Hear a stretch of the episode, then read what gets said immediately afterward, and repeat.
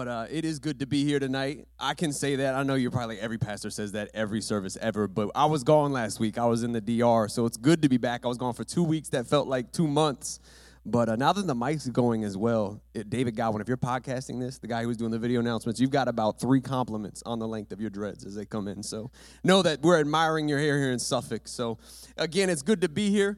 We were in the Dominican Republic this time last week, and then we landed I went home, and about 24 hours later, I was off to the hills of upstate New York with the pastoral staff going to Elim Conference. We're a part of Elim Fellowship, which is in Lima, New York. So you can check out their website. There's, there's Elim Fellowship, and then there's Elim Bible College, and then there's Elim the Church. So you could you might find one of three websites, but that's where we were last week getting poured into. It was awesome. So I know all of the pastors at every campus are juiced up and ready to preach, but uh, my flesh got a little weak, right? All that traveling. So I've got this throat coat to get me through. Because I lost my voice during the worship set, but it doesn't matter during a sermon. I could sound like Morgan Freeman or Tommy Lee Jones or Clint Eastwood. It doesn't matter. Because uh, I'm not singing, I'm just talking. So if I lose my voice, I'm just going to take another swig of this.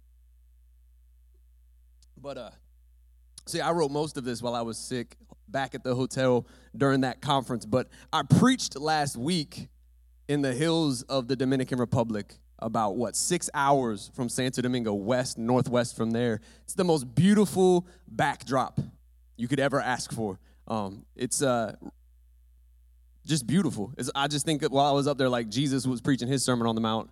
Here I am. This scenery might even be better than what he had because it was that good. But I was preaching through a translator, and uh, that can be frustrating at times. I had a great one, but there's, a, there's sometimes you have a not so good one who's not animated, is monotone, whatever. But this was a, a great translator. But just as I was preaching, nothing turns you into a schizo like public speaking because there's always one train of thought in the back of your head as you're talking. And as I was speaking there in the Dominican Republic, I just started reflecting on what the, the work of the Holy Spirit every week in the church as pastors preach. It takes the word and just makes it applicable to every person, every situation. It's the Holy Spirit that does the work. So, can I pray? Even before I preach tonight, just for the Holy Spirit to do work here. Lord God, we just offer this service up to you. We thank you for the worship that we're able to experience. Even that announcement for, for Secret Church, Lord God, just reflecting on the freedom we have to come here in the America and worship you. God, pursue your presence. God, we say yes to whatever you want to do tonight. God, rearrange our ways of thinking, our paradigms, shift our perspective. God, we simply say yes to your Holy Spirit and what you want to do. And everybody said, Amen. So, how many of you guys here enjoyed the word Pastor Fred brought last week? Come on. Again, one church, three locations, and it's live preaching at each location. And every one of those podcasts are available online. So you can make that a part of your regular routine. We do Saturday night church. So you can still do church on Sunday, but like later in the morning, in bed, in your pajamas, and podcast some other sermons. It's what I do. I know it's what I do.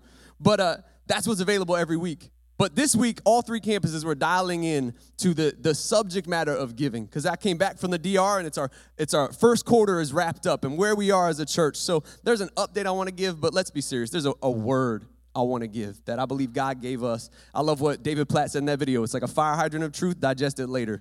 Hopefully, I got a fire hydrant that can just hit you with of, of God's word. But it's out of Jesus' own Sermon on the Mount. It's Matthew 6, 22 through 33. So if you've got a Bible, you can turn there. If you've got an app, you can swipe there, and then there's Bibles under your seat as well. But it's Matthew 6, 22 through 33. And this is the Sermon on the Mount. This is where Jesus breaks down the good news, breaks down the gospel, and essentially shows us and tells us if you're gonna live this out, this is what it's gonna look like. Because the good news is more than just a system of beliefs, it's more than just the answer to a couple questions. And that's a good thing.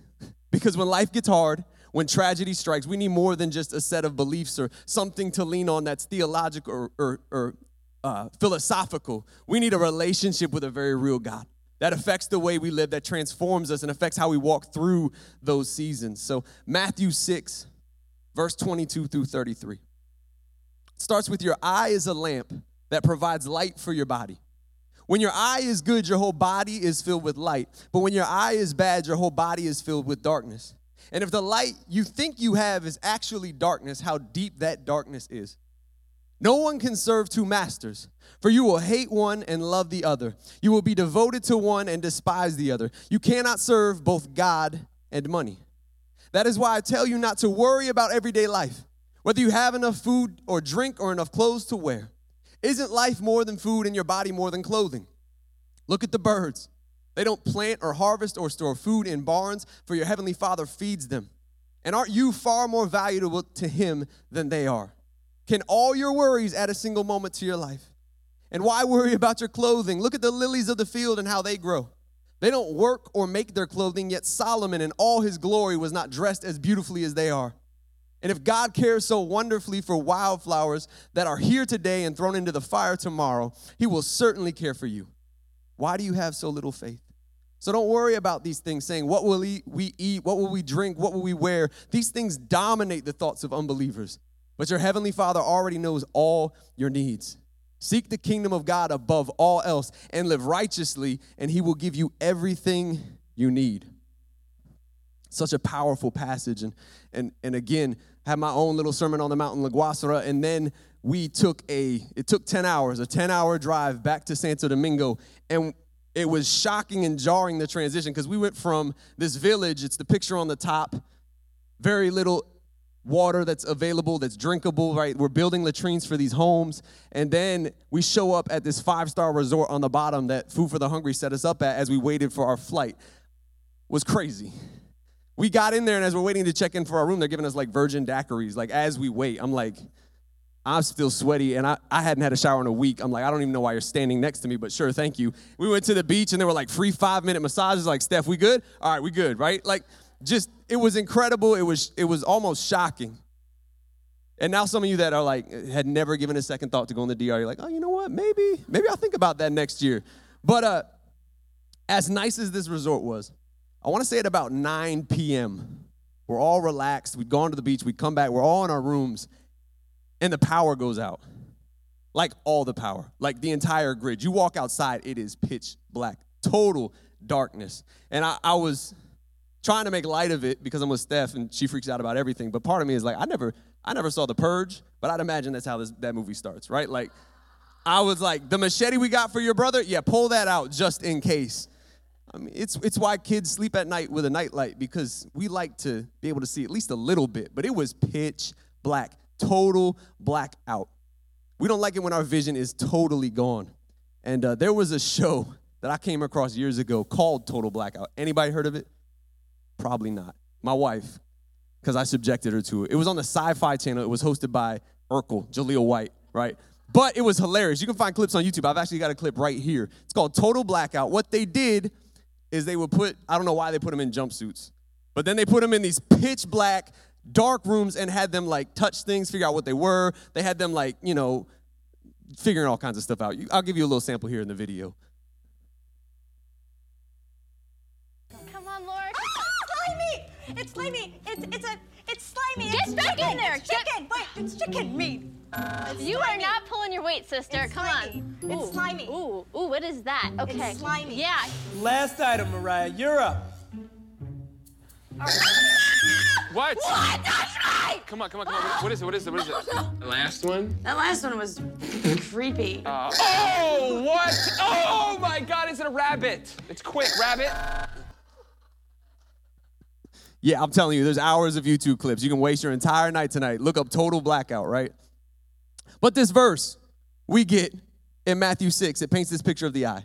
Because again, we don't like when an entire sense is removed. Like Tara Tutson and my wife tried, she brought these wax uh, earplugs that literally you were deaf to the world. And it was freaky for them. Like could hear nothing. We don't like the same thing with our vision. We don't like total blackout when that entire sense is removed. And we get this picture of the eye in Matthew 6, verse 22, that says, The eye is the lamp of the body. If your eyes are good, your whole body will be full of light. But if your eyes are bad, your whole body will be full of darkness. Now, what this means is straightforward. If my eyes are working right now, I'm going to not see the light, but receive the light, be able to walk around without tripping on a pew or rolling down the aisle.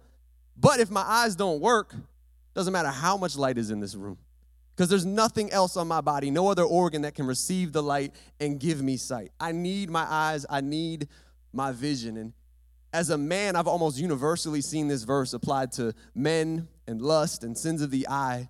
But the verse is more than just about be careful, little eyes, what you see.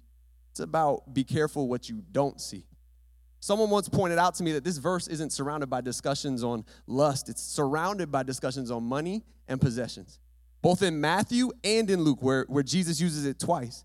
Matter of fact, in Matthew 6, the grouping in my Bible says teaching about money and possessions. And then just a couple verses later is this verse in Matthew 6 22.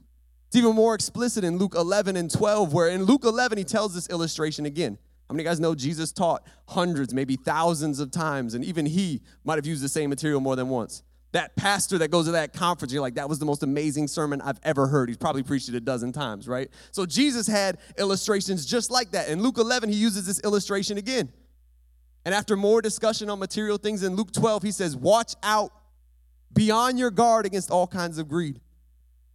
Jesus says, Watch out about money and greed because it hides itself. You can struggle with greed or materialism and not even realize it because you're standing in the dark. He doesn't have to say, watch out about other sins. You don't have to watch out about adultery. Nobody gets halfway into adultery and says, wait, you're not my wife? Or nobody, unless your name is Bruce Banner, gets all violent and hurts a bunch of people and then says, wait, was that me? No, you don't have to watch out for those things. Those are pretty blatantly obvious. But Jesus says, watch out about materialism. And you look at common sins and you realize that greed and materialism it's different because it hides itself. Materialism can blind you and hide in your blind spots. Materialism can blind you to materialism. For instance you ask a lot of pastors or or just confide in people even just leading up to this asking people like you don't have a lot of people confessing to greed. Lust lying anger those things but you don't typically have anybody come up to you and say i'm struggling with greed. I'm struggling with materialism and it's because in our minds, we don't have all that much. Like when I think of me, I don't think, oh, I'm, I'm loaded, I'm rich. And a majority of us right now, we're thinking, well, this doesn't really apply to me. You probably don't want to hear about it, not because you're hostile in any kind of way, but you think, ah, I don't really have all that much to worry about in terms of materialism. You know, like we watch TV and we see a commercial for a Mercedes and think, man, that must be nice, right? Or a slingshot, think, man, that must be nice. But you know, only 8% of the world even has a car. If you have a car, you're in like the top 8% of the world when you think about just owning things. 92% of the world would see somebody in a 92 Mazda and think, man, that must be nice. We're the commercial most of the world is watching. Here's a couple other stats 1 billion people in the world don't have clean access to water or access to clean water. The average American uses 400 to 600 liters of water a day. Every seven seconds, somewhere in the world, a child under five dies of hunger. The average American household throws away 14% of the food it purchases. Americans spend more annually on trash bags than nearly half of the world does on all of its purchases when you look at countries. And that's not for a, a guilt trip or for us to totally reassess the way we live, but that's just a, a, a reality check to challenge our, our perspective on how blessed we really are. It's like the philosopher from the 1990s said, Christopher Wallace, the notorious B.I.G., more money, more problems. But since we're in church, you could echo Jesus watch out. Watch out. Because we can be mesmerized by materialism, blinded. And the problem isn't money. Money's a good thing. Hear people say all the time money is the root of all evil. Eh, you read it wrong. The love of money is the root of all evil. Owning money is a good thing. It's a bad thing when money owns you. The problem isn't things either or pleasures. God created us to experience pleasure, and in doing so, praise Him. That's why He put us in Eden, whose very name of the location means pleasure. That's what the word Eden means. But when His creation and the pleasures it offers us takes our focus and dependence off Him, then there's trouble. That's why Adam and Eve bit the apple and we're no longer in Eden. And Adam, men, was a passive fool at the fall. Says he was standing right there as Eve took that apple, took a bite.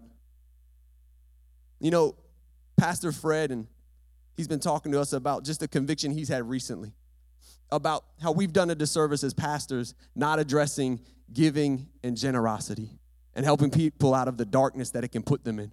Again, Steph, during the worship set, quoted Isaiah 61. Part of that is release for darkness from prisoners. And unchecked hearts that aren't challenged to give and be generous, they end up in darkness. I bet a lot of you have heard of Tim Keller. It's kind of a, a heavyweight He's, he's planted a very successful church in New York. He's prolific with his preaching. He's written a bunch of books, probably ones we've done life groups based off of. And, and somebody was interviewing him as he looks back on decades of ministry, and they asked him if he had any regrets. And he said, I've not spoken about generosity enough. I've probably shied away from the topic, even though the Bible talks about it a great deal. That's weighty when you hear that from somebody like Tim Keller. Just how much is a great deal, though? If you look at the Bible, 16 out of 38 parables that Christ gives deal with money. One out of every 12 verses in the New Testament deals with money. There are about 500 verses on prayer, less than 500 verses on faith, and over 2,000 on money. You know, here at City Life, we don't typically preach chronologically, meaning verse to verse through chapters and books of the Bible. We've done that before. Jamie preached through Acts recently. But if we did, if we preached verse through verse through the New Testament, we would talk about money a lot. One out of every 12 verses talks about money. And Jesus didn't leave it out of the most significant sermon he ever preached, the Sermon on the Mount. And he clearly wasn't speaking on it because he wanted to get rich. This was a guy who had no place to lay his head. He's just a vagabond spreading the good news. And I don't know why we assume when pastors do the same that they're out to get a buck. Jesus preached on money and generosity because it's an integral part of living the gospel, and we can't keep it out of our teaching pulpit. Pastor Fred once spoke about the pathways we talk about here at City Life, those 12 pathways. They're prayer, scripture, fasting, worship, service, resting, reaching, gathering, relationship, stewardship, accountability, and generosity. You want that list again? Hit up the website, citylifeva.com. But there's 12 pathways we talk about. Pastor Fred once gave this analogy of them being slats on a barrel. And you can only fill that barrel up as high as the tallest slat. If one's neglected, we can't be that full. So, how do you measure that? How do you measure the pathways? Because even Paul said in 2 Corinthians 13 5 to test your faith. And I've said it before, we don't like tests. Yeah, who likes a test? Not me that kid in class who's like, Didn't we have a quiz today? That's the one that always would be getting punked after school. Really? You're gonna remind the teacher we had a test? Nobody likes tests. But we like things that are tested. We were driving up to New York on that long drive, that 10 hour drive, and Fred was talking about the class he just took, which he passed for his motorcycle. And that was stressful for him. There was a lot of stuff he had to pass in order to get that, but we like the fact he's tested. We like the fact that that 16 year old that just got a license had to be tested before they stepped behind that wheel. And when they're driving behind us, we like the fact that their brakes were tested on that car before it was purchased. We, we like things that are tested, and God does too. And the tithe is a test, it's a God ordained test. It tests our trust, it's a foundation of trust for future tests of faith. Your faith will be tested a hundred different ways in life. The tithe lays a foundation of trust in God? There are some important questions God wants to ask us. Is your faith genuine? Do you trust me enough not to give what's left over, but your first fruits? Pastor Fred has long used four questions as he teaches on generosity uh, that bring materialism out of the dark and into the light. And at the Elim conference, the, the keynote speaker, his name was David Ireland. He's a pastor of a, a church in New Jersey that is thousands of people. He's also like the diversity consultant for the NBA. He's the chaplain for the Jets and the Giants. But he's super intelligent, super intelligent. And he spoke. I missed his first sermon because I was back at the hotel. But I was like, I'm gonna make it to the last sermon. I took as many drugs as possible. I got there. And his last sermon was on questions. His illustration was from Nehemiah and how he asked that one question about Jerusalem How's Jerusalem doing? And it changed his life, changed the entire course of his life. He quoted Voltaire that says, Judge a man not by his answers, but by his questions. Questions have life to them. We've got to let them sit, have a gestational period, right? Percolate for a little bit, meditate on them. Quality questions lead to a quality life. That's one of the things David Ireland said. And he had four questions that he gave us as pastors. He called them his four friends because those were four questions that in years and years of ministry, God had hit him with. He called them four friends because he kept them with him all through life and it kept his perspective on point. So, these four questions that Fred has, I want to give you four friends that will keep you on the course of generosity when you ask these questions to yourself throughout life. And the first is this Am I submitted? You know, the NBA playoffs are about to start, I think, in a matter of hours. I lost interest when the Wizards didn't make it. But at the end of the NBA playoffs, there's only one winner. You know, at different ages, you get participation trophies, but when you've made it to the NBA, you don't get that. There's only one championship trophy. They get it, everybody else goes home. A loser. There's no honorable mention. But you think about science fairs back a little further in high school. There was always the first, the second, the third place, and then there was the honorable mention ribbon where you did good, not good enough, but we're going to give you honorable mention. And it was important because at a big enough science fair, you get honorable mention. That could land you an internship or a job. But it's this idea that you did well, you didn't get the prize, but something's better than nothing. Honorable mention means you were close, but not quite. And I think more of us than would like to admit, more days than we'd like to admit, give God honorable mention in our life. He's not our focus, He's there, but that's it. I think some people picture this idea that God desires the bare minimum. And when we get close to giving Him more, get close to giving Him our all, He's elated up there in heaven. But that's nowhere in the Bible. Something is better than nothing doesn't exist. Jesus says, Hey, I want your all, all your heart, all your mind.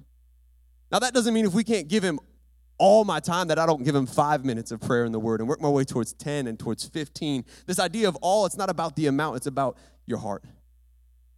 And you talk about tithing and giving, and the questions that commonly come up is Is it even still required? Didn't it go the way of trimming the sides of your beard and not eating certain foods? Or should I should I tithe gross or, or net? Or does God expect me to tithe when I'm struggling? Should I tithe my, I mean, I tithe my time to the church I serve. Isn't, that enough? But all these questions miss the point because they ask, what's the least I can do to give and still be blessed? But biblical generosity is the same as our rest of our Christian walk, where God doesn't want 10% of us, He wants all of us. It's about total surrender to an all powerful, all loving God, a God who created all things, graces us with all we have, and who gave all He had at the cross. I love at Elim, they closed every worship set with a hymn, often the female vocalist and the keys, and they did I Surrender All. And the name of that song isn't I Surrender 10%, it's I Surrender All. All to you, my blessed Savior. Because as Paul would say in Romans 12, talking about our response to the cross, it's our reasonable response. I love that he uses that word. It's our reasonable response. Randy Alcorn once said, Giving affirms Christ's lordship, it dethrones me and exalts him. It puts us in a place of submission. You know, I sometimes hear the objection that that 10%, it's not God's, and you're half right because 100% is God's. You look at First Chronicles 29, verses 10 through 14. It's where gifts were given for building the temple. David is speaking, and as we give to build God's church, may we have David's perspective. It says in First Chronicles 29, verse 10, then David praised the Lord in the presence of the whole assembly. O Lord, the God of our ancestor Israel, may you be praised forever and ever. Yours, O Lord, is the greatness, the power, the glory, the victory, and the majesty. Everything in the heavens and on earth is yours, O Lord, and this is your kingdom. We adore you as the one who is over all things. Wealth and honor come from you alone, for you rule over everything. Power and might are in your hand, and at your discretion, people are made great and given strength. Oh, our God, we thank you and praise your glorious name. But who am I and who are my people that we could give anything to you? Everything we have has come from you, and we give you only what you first gave us. Come on, that last sentence is so powerful. Everything we have has come from you, and we give you only what you first gave us. So I'm gonna let it marinate while I take a sip. but maybe you're thinking David was on a roll there. Maybe he just spat that out or, or, or blurred that out. But if you look at his own writing in Psalm, Psalm 24, verse 1, it says, The earth is the Lord's and everything in it. The world and all its people belong to him. This reality that nothing is mine, really, it's all His. It's a reality that should affect our priorities. There's a power to priority, there's a power to fixed values. Because if, if you don't prioritize it, you won't do it. Think about exercise. If you say, I'm gonna do it when I have the time, you're never gonna find the time. If you say, I'm gonna do it when I want to, you're never really gonna want to, right? It's the same with spiritual growth. I'll pray when I have the time. We got an enemy that loves to just have stuff come up. You've got to make it pr- a priority, or you'll never grow the way God's calling you to. And then you look at finances. No fixed fi- priorities in your finances, you'll end up in a deficit. It's called a budget, it's a fixed value, it's the power of priority.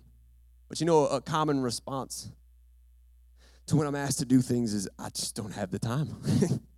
so we ask for more. Like I, will tell people, man, if you could give me an eighth day, I would love to paint that painting for you. If you could give me an eighth day, I would love to help you with that. But I just, I don't have the time and my bandwidth right now. It's like if, if God gave me more, then, then I'd get on that. And I think sometimes we echo that with our finances. Well, if, if God gave me more, then I'd, I'd do that. I'd tithe. But you know, you talk about fixed equations in mathematics 10% is going to grow as the rest grows it's not about the percentage it's a matter of priority it's not about the provision it's a matter of priority and again to go back to time all time is a gift from god a verse that's been wrecking me in this season of life where we've just been going through a lot with family and friends is teach me to number my days so that i can walk in wisdom when you think about tomorrow's not promised think about i'm not getting any younger Teach me to number my days so that I can walk in wisdom. You know, with time, God only asks for one day a week. That Sabbath day. It's not because He only wants one out of your seven days, but that's just to remind us of the reality that really all of it's His. It's the same with the tithe. That 10% isn't just because only 10% is His, but He wants to remind us that, hey, all of it is mine, and I love you, and I'm going to provide for you. But it's all of it's a gift. The Bible's discussion of money so often isn't on tithing because it's about a lifestyle. It's not about the 10%, it's about whether God has all our heart and whether we're submitted. What you do with every cent says something about how you feel about God and what He means to you. God doesn't want 10%. 10% in reality, it's just the equivalent of honorable mention. He wants all of our hearts. And we got to ask of our hearts all through life is, am I submitted in every area? not just finances, but am I submitted? So those are the references. But the, the next question that we should ask ourselves throughout life is, is am I cheerful? So there's another video I'm gonna show in a second. And it's just an example of a, a cheerful giver. This girl is so adorable. Her laugh would light up your heart, but I can't imitate it right now. But uh, this video is of a, a cheerful giver.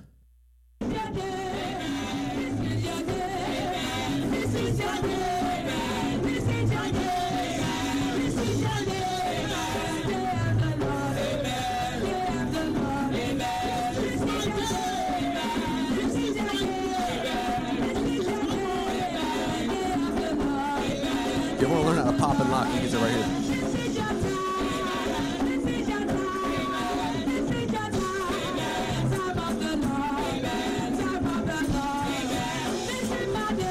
Paul, you still get to do this next week?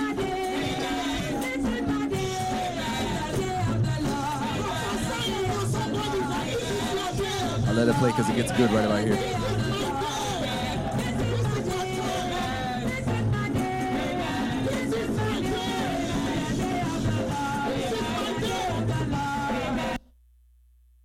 That's madness. That's actually not an example that I want any of you to follow. Um, but that's just hilarious to me. I saw that video the first time years ago. I laughed as hard last night when I was like, oh, I should pull that video up as I first did. So you're welcome. Um, if you're not a cheerful giver, we could put up offering now. You'd be cheerful because you're still laughing about him almost taking out that woman's knees, diving across the floor. But again, we Matthew 6, let me get it off the screen because this is going to distract me. And she's cute anyways. Valentina is her name. But uh, again, we look at Matthew 6, 22. People often address it talking about lust. And when you look at love and lust, the most simple definition is that love gives, lust looks to take. Love always gives. The most beautiful picture of love we'll see in history is Jesus giving his life for us, sinners, on the cross. And a heart consumed with love for Jesus should be fueled and consumed by generosity. How can I give my life like Jesus did?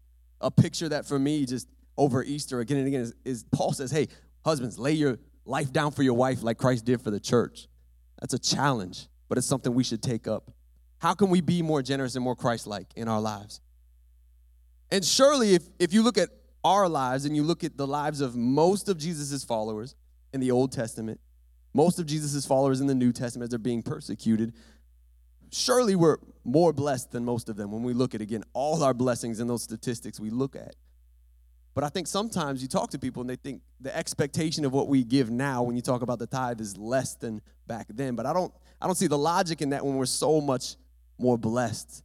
I think the tithe should be the minimum as God continues to bless us in this culture. And when you look at what happened since the Old Testament, the life, death, and resurrection of Jesus Christ, the impact is profound. Jesus, again, he didn't die just to take away 10% of our sin. He died for all of it. They, again, they sung a hymn at the end of every set, and, it is well. Man, I hadn't heard this lyric in so long. He said, or she sang, My sin, not in part, but the whole, is nailed to the cross, and I bear it no more.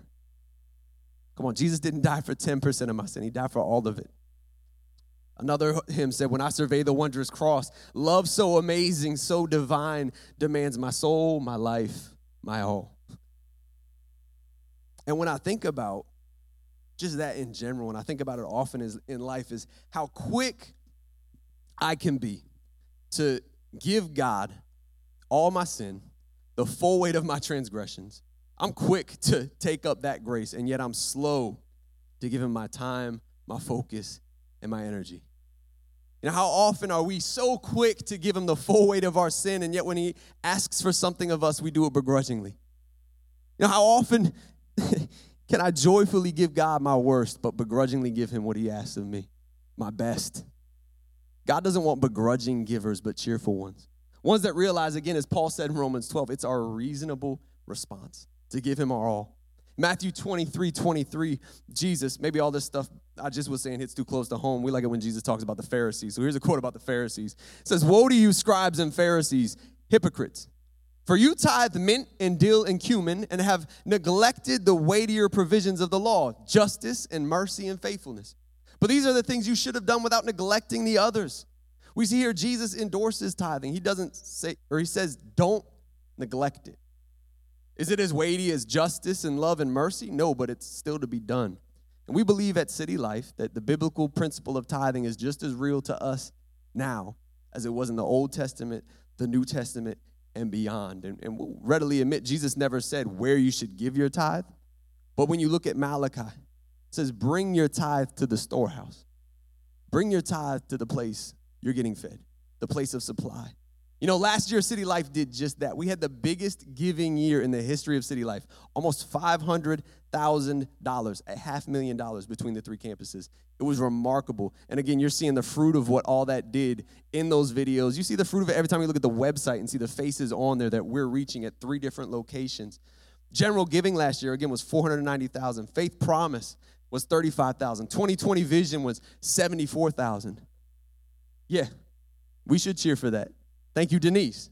But we did that with about 30% of the church either giving nothing or very, very little, and with only a small percent regularly tithing. And when we looked at the numbers, leadership realized that many people were failing the test of generosity that God was putting before them. That number doesn't need to change for the church, although if, if that number of people tithing stepped up, then who knows what we could do. But that number needs to change for the health of the people that make up the church. In June, City Life's governance team is asking every campus pastor, and this is new, to look at a report of who falls into the percent of people that give nothing or almost nothing, that call City Life their home. They're going to run that report at the end of May, and it's going to be passed on in June. And if you've got questions about that, absolutely grab me. I'd love to talk to you about it. But Pastor Fred addressed this eloquently at the business meeting when he, he just said, We pastor people for every other area of their life. We preach 12 pathways here at City Life, one of which is generosity and giving. We should not be so reluctant to pastor there as well as other places. And here's what's not going to happen we're not going to look at who's giving and who gives what. I don't want to know that. I don't, because your natural human inclination is to look at people differently. So we're, we're never going to see that. You know, again, love always gives. And as pastors, we're to give love and ministry, and I don't want to dose it out in different doses because somebody gives this and somebody gives that. So we're not looking at who gives what. We're simply looking at who calls the City Life Church their home and, and needs help in this area of generosity. It's not going to be broadcasted, but, but we're going to look at that. So that's new. So we wanted to announce that. But we don't want to be like Timothy Keller, in the quote we opened up with looking back after decades of ministry, regretting that we didn't shepherd fully. You know, this year we set aggressive goals as We launched this campus in January. We've got three campuses for the first time as a church. So the the finance life team, Pastor Fred, we worked it together. We're, we're, our goal is 544,000 of general giving, 35,000 of faith promise giving, 20,000 of 2020 giving. Again, we've explained what faith promise is. That goes towards the vision of the church. A lot of it is missions, and it's literally praying, God, what amount do you want to put on my heart in faith? And if it doesn't come in, you don't give it. But if it comes in, you've promised to give it to the church. And then 2020 is different. It's every person here at City Life that calls City Life their home.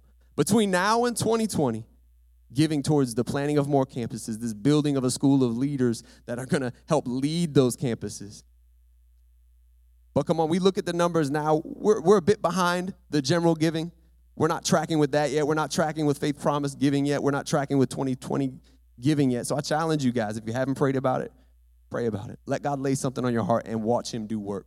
There's always testimonies every year of how God works in our lives to do stuff like we just did in the DR, to plant a campus like the one we're sitting in. We shouldn't be challenged to think about the 2020 vision. Man, should I give to that?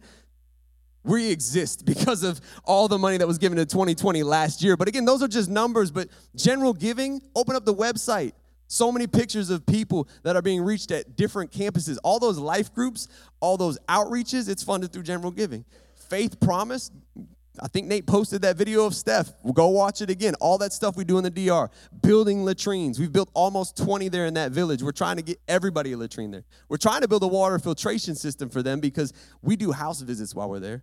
We've handed out Bibles. We were handing out glasses, reading glasses because some people needed them. But this time while we were down there, no less than five different households, people have been sick in just the past weeks and months because of the quality of the water there. So our goal is to build a water filtration system there, but those aren't free, but that's what Faith Promise goes towards. And again, 2020 vision, look at your neighbor, look at the pew you're sitting on, look at this beautiful ceiling, and uh, we're here because of 2020 vision. And I would challenge you, if you haven't prayed about it, pray about it, look at your budget, look at what you can do. If it's $20, it's $20. It's 2020 vision. But if it's more, do that. But stretch yourself. Because again, we should be submitted, we should be cheerful. But when you look at God's faithfulness, God's faithfulness that placed us right here, holding service right now, that should stir up faith for the future. And the third question we should ask ourselves throughout life in terms of generosity is Am I expectant? Am I expectant? You know, Sam's Club, Steph and I joined just this year. And I would have done it just so I could walk laps around whatever aisles have the end caps of food. Do it 20 times, call it a meal, right? But uh, that's my goal as a visitor. You know, Steph has like a, a, grocery list. I'm like, where's the end caps at? Where can I go eat? I'm gonna fall on my nose. But uh, there's a cover charge for Sam's Club. To be a member, you gotta pay an annual fee. And I think so many people wrongfully see tithing as like a cover charge for church. But again, it's more than that. It's it's a test of trust. It's a foundation of trust for future faith, for an expectancy that will be in our life throughout our life. Again, we read Matthew 6 where it says, Seek first the kingdom and all else will be added. In the Psalms, it says, Delight yourself in the Lord. The question is, is he really first? Do you really trust him? Can he really trust you? The tithe is a test. And again, nobody likes tests because tests aren't easy. Sometimes there's seasons where tithing isn't easy, where maybe you're in an adoption process that costs more than college costs. So you're kind of, you know, like eating peanut butter sandwiches or just skipping meals altogether and declaring a fast to make it spiritual, right? but there's times where where tithing isn't easy, but is it a priority? Because if it's a priority and a fixed value, you'll keep rolling with it. And see, the test it's not just for you. Anybody ever in here ever told somebody, "Don't test me"? Maybe in a little moment where your flesh is rising up, like, "Don't test me, bro." Don't test me. Don't talk to my wife like that. Any of that kind of stuff. Well, God said in Deuteronomy, "Don't test me." Jesus echoed it and said, Don't test the Lord your God. But there's one place in Scripture, the only place in Scripture where God says to test him. It's in Malachi 3, verse 10. It says, Bring the whole tithe to the storehouse, that there may be food in my house. Test me in this, says the Lord Almighty, and see if I will not throw open the floodgates of heaven and pour out so much blessing that there will not be enough room to store it. Come on, don't put a lid where God has put no limit. I think some people would say, again, I can't afford to tithe. God would say, hey, you can't afford not to. I've put no lid on this. Don't put a lid on this. Jesus, again, he didn't cancel the test, he echoed it. He said himself, Give and it will be given to you. Good measure, pressed down, shaken together, running over, it will pour into your lap. Again, the tithe is a test, a foundation of trust for future faith. And Paul says, when you sow bountifully and cheerfully, you will have an abundance for every good work. I think that's an important verse because tithing isn't some guarantee for getting rich. This isn't Harry Potter. This isn't some uh, math equation, it's a faith equation. It's not a guarantee of worldly riches, but a guarantee of an abundance for every good work. God's going to get us through to what He's called us to as we're faithful to Him. Again, just even looking at the DR team, the team that went down there, so many financial troubles on that team. Cars breaking down left and right, where they're thinking, I don't know where the money's going to come from, but I'm still going. I'm still planning on going. And for every person, they were fully funded by the time we left. Just God's faithfulness as they were expectant and continued to give.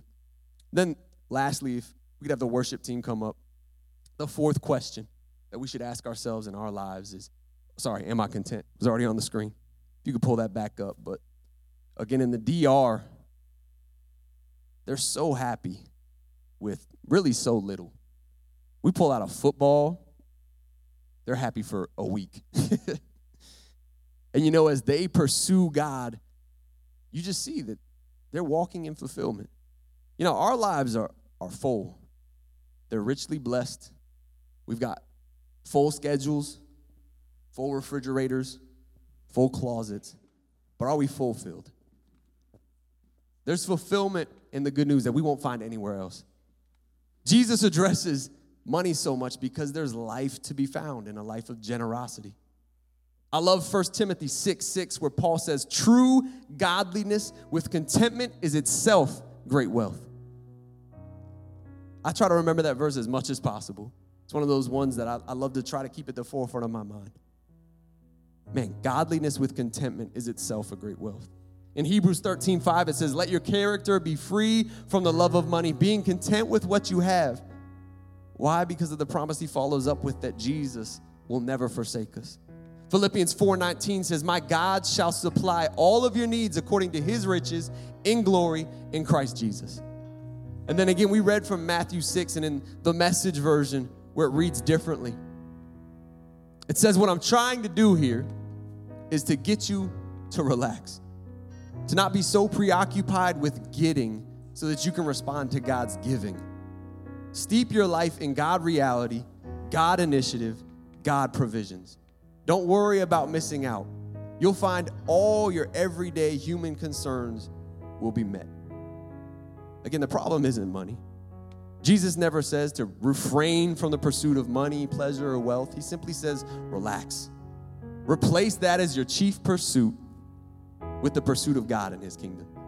Again, it says in Scripture, in the same passage, seek first the kingdom of God, and all of these things will be added to you. So let's seek Him. Follow Him right out of the darkness into the light. Let's pass the test of generosity. Let's let that slat on our barrel be tall enough that we can be filled with what God wants to do in us, with our destiny and our purpose and our calling. Let's give Him our first fruits, not our lukewarm leftovers. Let's not give Him all our sin, and then hesitate to give when He asks of us. So come on, let's pursue Him. Again, it says in Psalms, let's delight ourselves in the Lord, knowing He'll give us the desires of our heart. So again, we're going to enter into worship, and if we could stand, let's let's delight ourselves in Him, even as we sing this song. God, I look to you. I won't be overwhelmed. Again, tithing isn't always easy. Making giving a generosity a priority in your life isn't always easy. Sometimes I look at my own bank account and I'm overwhelmed. but we look to God again. Because again, as it said in Philippians, He provides all things we need. You know, the earth is the Lord's and everything is in, in it.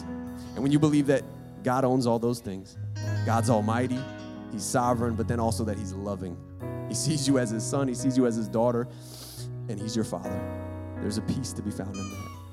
So, God, we delight ourselves in you again tonight. God, we worship you even in this moment as we sing to you. We worship you, Jesus.